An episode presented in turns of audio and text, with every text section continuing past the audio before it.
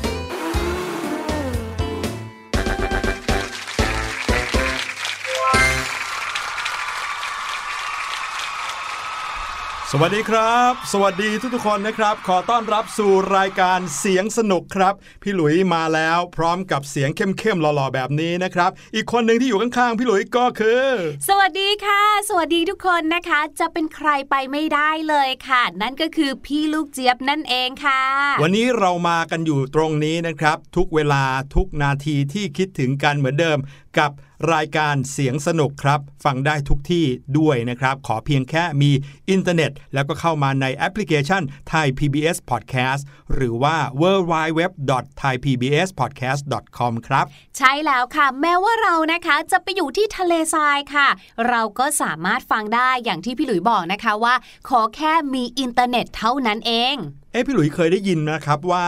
สัญญาณอินเทอร์เน็ตเนี่ยกำลังถูกทำให้มีอยู่รอบโลกทุกที่ทุกแห่งหนของโลกเลยมีเหมือนกับบริษัทหนึ่งในสหรัฐอเมริกาที่เขากำลังพยายามทำให้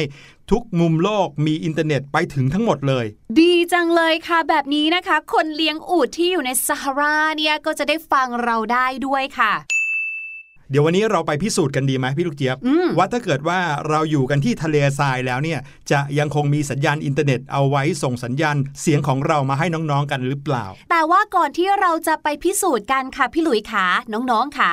วันนี้ค่ะในช่วงต้นชั่วโมงของเรานะคะเรามีเสียงปริศนาสนุกๆมาฝากทุกคนกันค่ะใช่แล้วครับเสียงปริศนาในวันนี้นะครับพี่หลุยอยากให้ไม่ได้มีแต่เสียงอยากให้มีกลิ่นออกมาด้วยครับพี่ลูกเจี๊ยบเรื่องนั้นพี่ลูกเจี๊ยบถนัดค่ะพี่หลุยเรื่องกลิ่นเนี่ยเดี๋ยวพี่ลูกเจี๊ยบสร้างให้เองค่ะทำยังไงครับ เรื่องเสียงเนี่ยนะคะมันจะต้องมาพร้อมกลิ่นเลยค่ะพี่หลุยแต่กลิ่นเนี่ยอาจจะไม่ได้พึงประสงค์เหมือนที่พี่หลุยคิดนะคะไม่ใช่อย่างนั้นสิครับเสียงที่เรากำลังจะเปิดให้น้องๆฟังในวันนี้นะครับถ้ามาพร้อมกลิ่นแล้วก็รับรองน้องๆจะต้องหิวแน่นอนวิจริงด้วยพอพี่ลูกเจี๊ยบนึกถึงเสียงที่เพิ่งได้ยินไปเมื่อกี้ก็เป็นความจริงอย่างที่พี่หลุยพูดเลยล่ะค่ะอุ๊ยไม่อยากฟังเลยกลัวหิวถ้าเกิดว่าน้องๆพร้อมแล้วเราลองไปฟังเสียงนี้กันดูพี่หลุยว่าน่าจะคุ้นเคยกันอยู่หลายคนนะ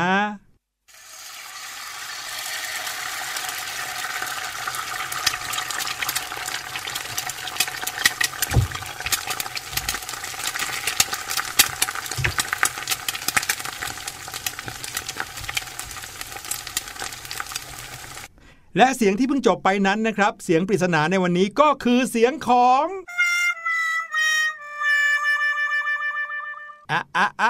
แน่นอนครับเราจะยังไม่เฉลยกันในตอนนี้เราจะอยู่ด้วยกันไปก่อนนะครับสักประมาณครึ่งชั่วโมงและเดี๋ยวช่วงท้ายเราจะมาเฉลยกันว่าเสียงปริศนาที่เปิดให้น้องๆฟังไปในวันนี้คือเสียงของอะไรครับ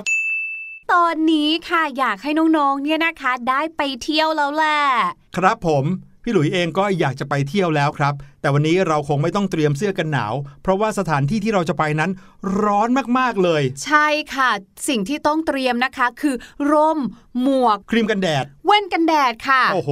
ถ้าเตรียมขนาดนี้จะต้องไปที่ที่ร้อนมากๆเราตั้งใจจะไปดูสิ่งหนึ่งนะครับนั่นก็คือต้นกระบองเพชร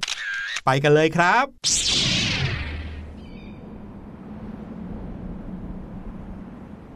โอ้โหพี่ลูกเจี๊ยบสงสัยพี่หลุยคงจะต้องหาเสื้อแขนยาวมาใส่หน่อยแล้วล่ะครับไม่ใช่เพราะว่าหนาวนะแต่ว่าถ้าปล่อยอยู่อย่างเงี้ยรับรองว่าผิวจะต้องไหม้เกรียมแน่ๆเลยครับใช่แล้วพี่หลุยพี่ลูกเจี๊ยบก็ลืมบอกพี่หลุยลืมบอกน้องๆนะคะว่าแม้ว่าเราจะมาในที่ที่ร้อนมากๆอย่างทะเลทรายเนี่ยนะคะเพื่อป้องกันไม่ให้ร่างกายของเราเนี่ยสูญเสียน้ำหรือว่าสูญเสียความชื้นออกไปจนเราอาจจะเป็นลมแดดตายไปได้เนี่ยเราก็ต้องปกคลุมร่างกายของเรานะคะด้วยเสื้อผ้าแขนยาวเหมือนกันนะพี่หลุยใช่สังเกตสิครับเวลาที่คนเขาอยู่กลางแดดกันที่จำเป็นจะต้องอยู่กลางแดดเป็นเวลานานๆเนี่ยเขามักจะไม่ได้ปล่อยให้ตัวเอง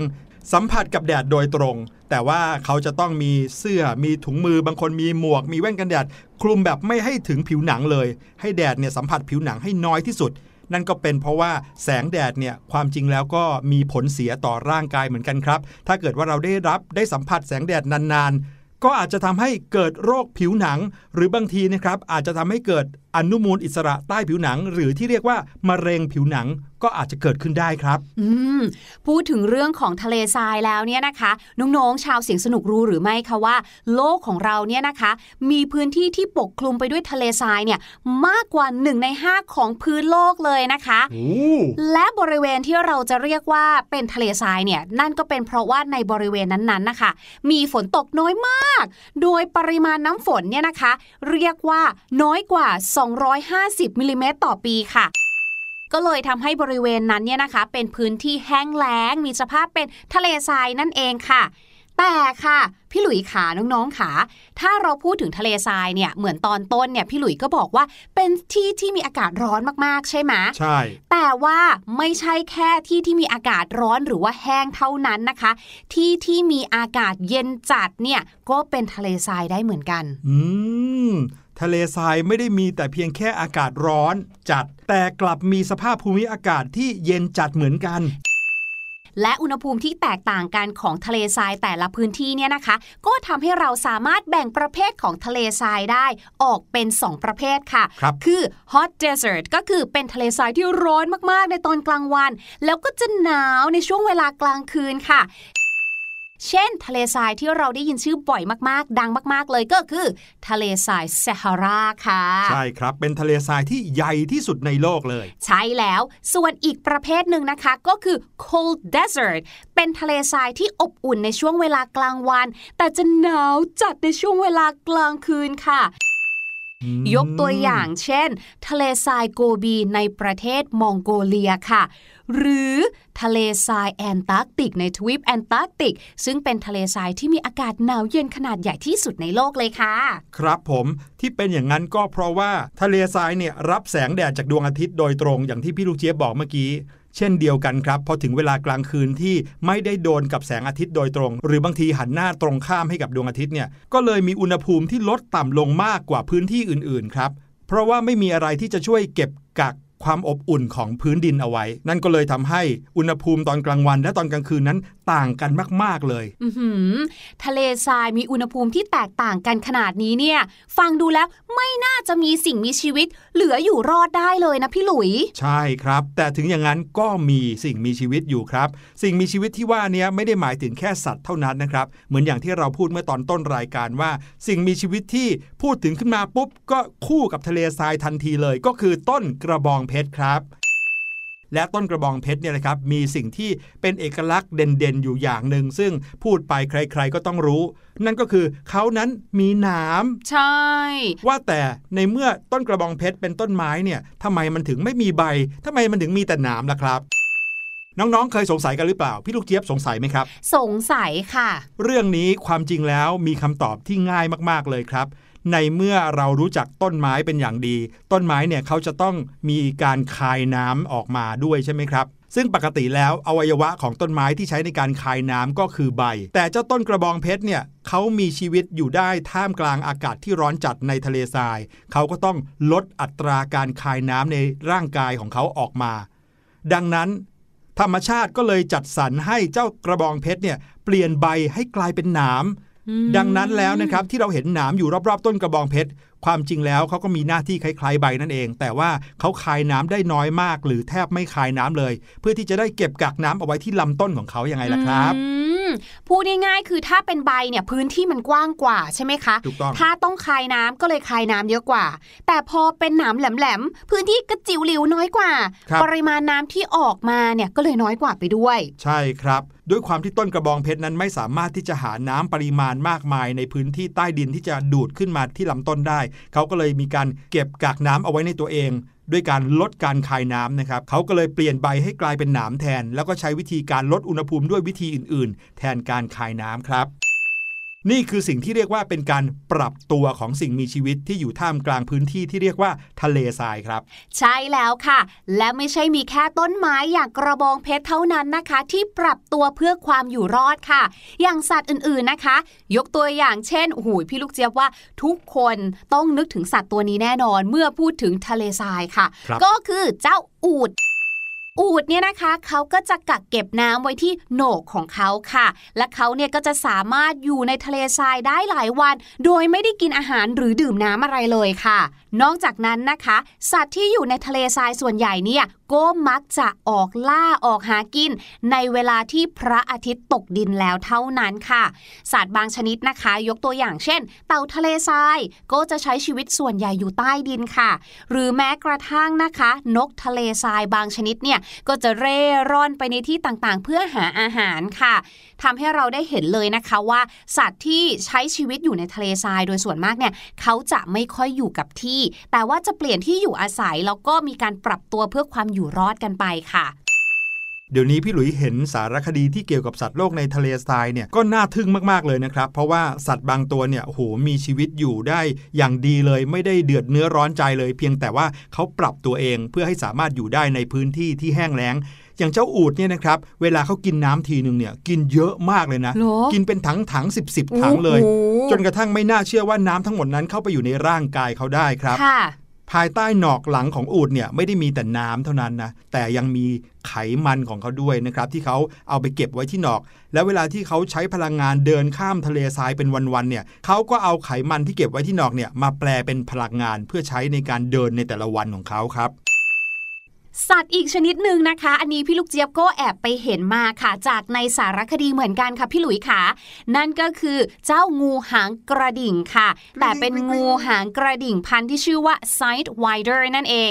เหมือนที่พี่หลุยทำเสียงเลยที่เขาได้ชื่อว่าเป็นงูหางกระดิ่งเนี่ยเพราะว่าเวลาที่เขาเลื้อยเนี่ยนะคะแล้วเขาต้องการจะขู่ศัตรูเนี่ยเขาจะสั่นที่หางเขาโบกหางไปมาการเคลื่อนไหวของเจ้างูพันนี้นะคะเป็นอะไรที่พิเศษมากๆน้องๆเคยเห็นปูกันหรือเปล่าคะปูเนี่ยเวลาเดินเนี่ยเขาจะเดินข้างๆเนาะเขาจะไม่เดินตรงไปข้างหน้างูไซด์ไวเดอร์เนี่ยน่าจะเข้าโรงเรียนฝึกการเดินไปในโรงเรียนเดียวกันกับปูเนี่ยแหละค่ะ เพราะว่าเวลาที่เขาเคลื่อนไหวหรือว่าเคลื่อนที่เนี่ยเขาจะใช้การเลื้อยเคลื่อนที่ไปแบบข้างๆทำให้บรรดางูพันนี้เนี่ยนะคะเดินทางข้ามทะเลทรายได้แบบรวดเร็วมากๆเลยและพื้นผิวสัมผัสของตัวเขากับทะเลทรายเนี่ยนะคะด้วยความที่ทะเลทรายมันร้อนเนาะธรรมชาติก็เลยต้องสร้างให้เขาเนี่ยเคลื่อนที่อย่างรวดเร็วค่ะเพื่อที่จะหลีกเลี่ยงความร้อนจากการสัมผัสกับทะเลทรายนั่นเองพูดถึงสัตว์ที่ดูแล้วโหดร้ายน่ากลัวมาหลายอย่างเลยนะคะมาที่สัตว์ตัวสุดท้ายของเรากันบ้างดีกว่าค่ะพี่หลุยตัวนี้น่ารักมากๆเลยค่ะนั่นก็คือเจ้าหมาจิ้งจอกทะเลทรายค่ะเมื่อกี้นี้เราได้พูดไปเนาะว่าสัตว์ที่อยู่ในทะเลทรายบางตัวเนี่ยนะคะหรือว่าบางชนิดเนี่ยเขาจะมีการออกหากินตอนกลางคืนใช่ไหมคะหนึ่งในนั้นเนี่ยก็คือเจ้าหมาจิ้งจอกทะเลทรายเนี่ยแหละค่ะลักษณะเด่นของเขาเนี่ยนะคะนอกเหนือจากตัวที่มีขนาดเล็กแล้วเนี่ยก็คือหูของเขานั่นเองค่ะเพราะหูของเขาเนี่ยมีขนาดใหญ่มากๆเลยคือใหญ่กว่าหน้าเขานั่นเองค่ะโดดเด่นจริงๆถามว่าทำไมธรรมชาติถึงต้องสร้างให้หูเขาเนี่ยใหญ่แบบนั้นก็เพราะว่าหูของเขาเนี่ยช่วยให้เขาเนี่ยสามารถฟังเสียงได้ดีค่ะจะได้รู้ว่าเหยื่อของเขาเนี่ยอยู่ตรงไหนและที่สำคัญนะคะหูขนาดใหญ่ของเขาเนี่ยช่วยระบายความร้อนทำให้ร่างกายของเขาเนี่ยเย็นสบายขึ้นด้วยค่ะเหมือนช้างเลยนะช้างก็มีใบหูที่ใหญ่เพื่อช่วยระบายความร้อนเหมือนกันอ๋อเหรอคะใช่ครับแล้วก็ใบหูของช้างสามารถทำให้คนข้างๆเนี่ยเย็นได้ด้วยอ๋อใช้พัดมันก็จะพัดไปพัดมาโอ้โหเจ้าหมาจิ้งจอกทะเลทรายเนี่ยนะครับเป็นสัตว์ที่มีขนหนาจนไม่น่าเชื่อเลยว่าจะอาศัยอยู่ในทะเลทรายได้นะครับโอ้โหอันนี้คือเรื่องราวของสัตว์นานาชนิดนะครับรวมถึงพืชด้วยที่เขาปรับตัวเองเหมือนกันเพื่อให้ตัวเองนั้นสามารถใช้ชีวิตอยู่ได้ท่ามกลางความแห้งแล้งในทะเลทรายว่าแต่ตอนนี้เราทั้งสองคนเหมือนกับว่าจะปรับตัวไม่ค่อยได้ซะแล้วครับพี่ลูกเจี๊ยบนั่นนะสิเพราะว่าร้อนเหลือเกินใช่ค่ะพี่หลุยตอนนี้ต้องการดื่มน้ำมากๆเลยค่ะใช่ในระหว่างที่เราไปหาน้ำดื่มแล้วก็กลับบ้านกันเนี่ยพี่หลุยว่าฝากน้องๆไว้กับเพลงเพราะๆกันดีกว่าครับ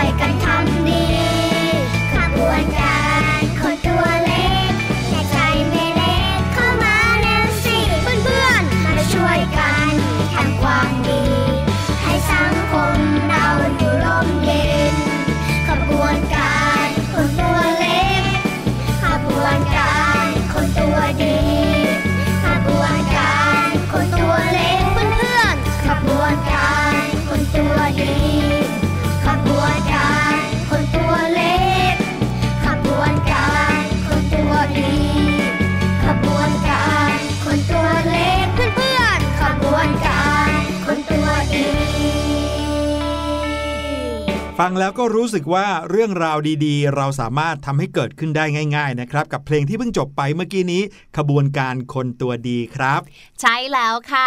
ไหนๆนะคะเราก็พูดถึงเรื่องดีๆสิ่งดีๆแล้วค่ะถ้าเราพูดถึงคำว่าดีพี่หลุยคิดถึงคำว่าอะไรบ้างแน่นอนครับคำแรกที่นึกถึงเลยก็คือ good ใช่เป็นคำที่เรียกว่าเป็นคำแรกของทุกคนแน่นอนเลยพี่ลูกเจี๊ยบเชื่อแบบนั้น very good ใช่แล้วถ้าพี่ลูกเจี๊ยบบอกว่า well ล่ะ well เนี่ยพี่หลุยรู้สึกว่าจะหมายความว่าสุขภาพดีอะไรอย่างนี้ไหมครับแล้ว nice ล่ะnice คือยินดีพี่หลุยเข้าใจถูกใช่ไหมครับเนี่ยจริงๆแล้วมันมีความต่างกันอยู่นะคะอย่างที่บอกค่ะวันนี้เนาะเราจะมาพูดถึงคำที่ดูเผินๆแล้วเนี่ยแปลเหมือนกันเลยแปลว่าดี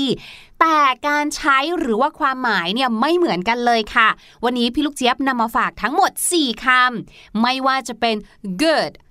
well nice แล้วก็ fine ค่ะF-I-N-E fine นั่นเองเราใช้บ่อยๆเวลาที่จะบอกว่า I am fine ใช่แล้วครับคำว่า good นะคะถ้าเราพูดถึงหน้าที่ของเขาก่อนหน้าที่ของเขาเช่นเขาเป็นคำนามเป็นกริยาหรือว่าเป็นคำคุณศัพท์นะคะคำว่า good เนี่ยเป็นคำคุณศัพท์หรือในภาษาอังกฤษนะคะเราเรียกว่าเป็น adjective นั่นเองค่ะ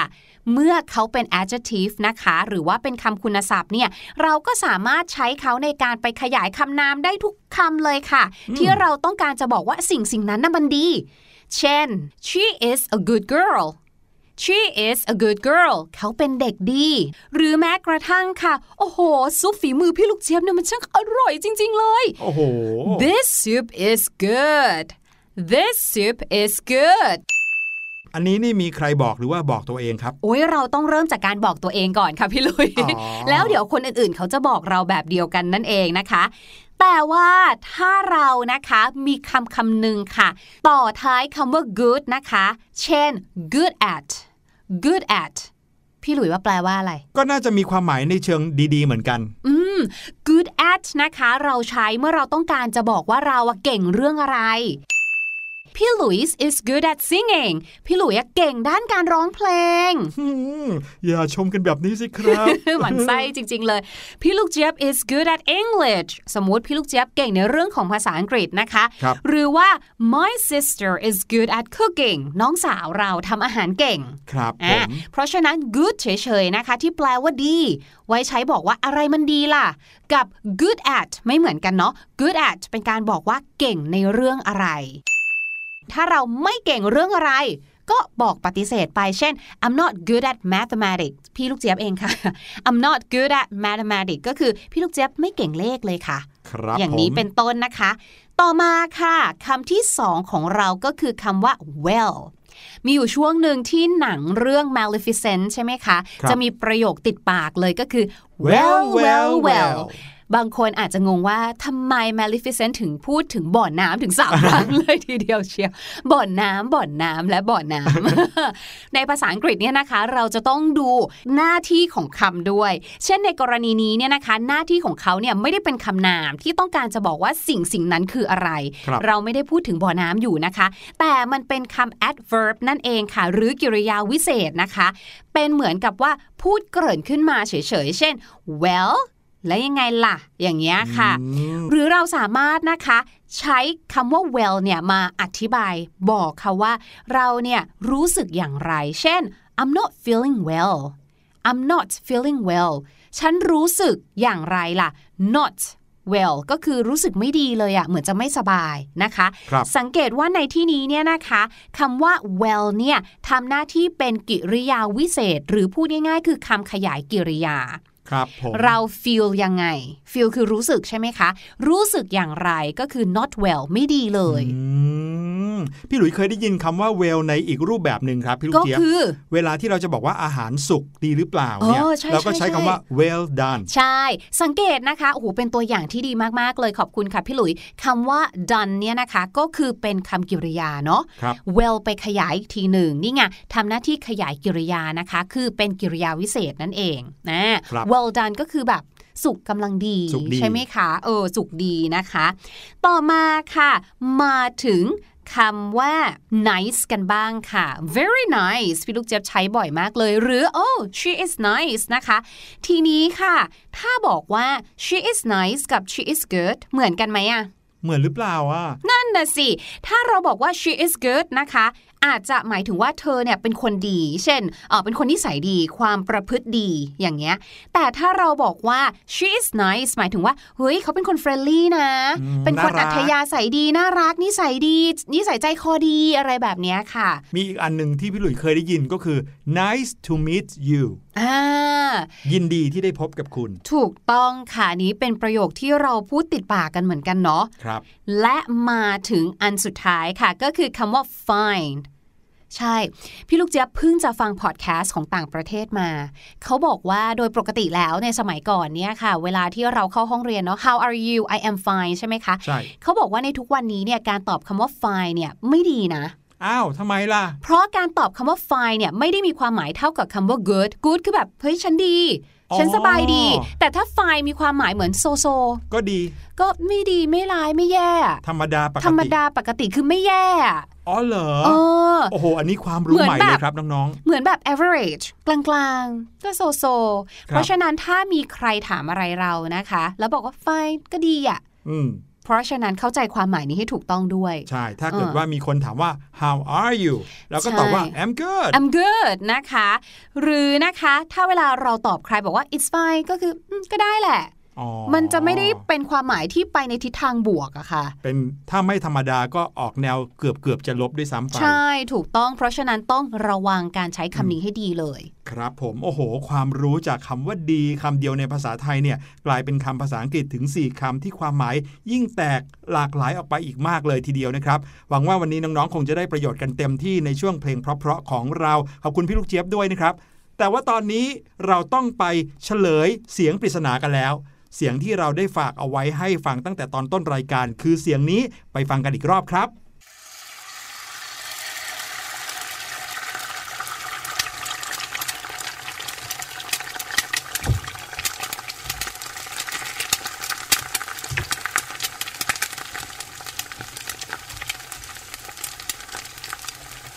ถ้าเสียงนี้มาพร้อมกลิ่นแล้วก็รับรองว่าน้องๆต้องหิวแน่เลยใช่แล้วพี่ลูกเจี๊ยบเนี่ยก็ทำออกมาเสร็จสับเรียบร้อยแล้วค่ะกับเมนูไข่ดาวเสียงที่ผ่านไปเมื่อกี้นี้ก็คือเสียงการทอดไข่ดาวนั่นเองล่ะครับสำหรับใครนะคะที่ยังสงสัยอยู่อย่าลืมนะคะสามารถที่จะรีย้อนกลับไปฟังได้เลยค่ะแต่ว่าตอนนี้นะคะหมดเวลาของเราทั้งสองคนแล้วค่ะพบกันใหม่ครั้งหน้าในรายการเสียงสนุกนะคะวันนี้สวัสดีค่ะสวัสดีครับสบัดจินตนาการสนุกกับเสียงเสริมสร้างความรู้ในรายการเสียงสนุก